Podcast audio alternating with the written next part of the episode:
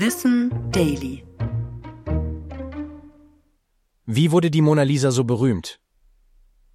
Es ist eines der meist analysierten und untersuchten Gemälde der Welt. Leonardo da Vincis Techniken und besonders wie er ihr Lächeln und ihren Blick darstellte, sind einzigartig. Und auch die Tatsache, dass die Mona Lisa einmal im Schlafzimmer von Napoleon gehangen hat, fasziniert uns heute. Doch ein besonderes Ereignis hat maßgeblich dazu beigetragen, dass dieses Kunstwerk zu einem globalen Phänomen wurde, der Diebstahl im Jahr 1911. Obwohl die Mona Lisa bereits vor diesem Vorfall im Louvre ausgestellt war und von vielen geschätzt wurde, war es der Diebstahl, der sie in den Mittelpunkt der weltweiten Aufmerksamkeit rückte. Als das Gemälde aus dem Louvre verschwand, machten Schlagzeilen rund um den Globus das Fehlen des Kunstwerks publik.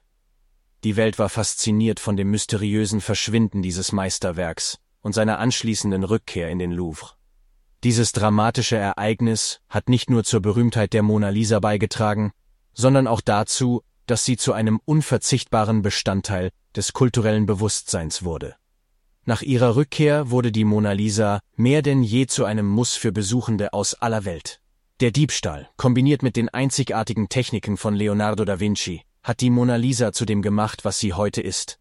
Das berühmteste Gemälde der Welt. Ich bin Tom und das war Wissen Daily. Produziert von Schönlein Media.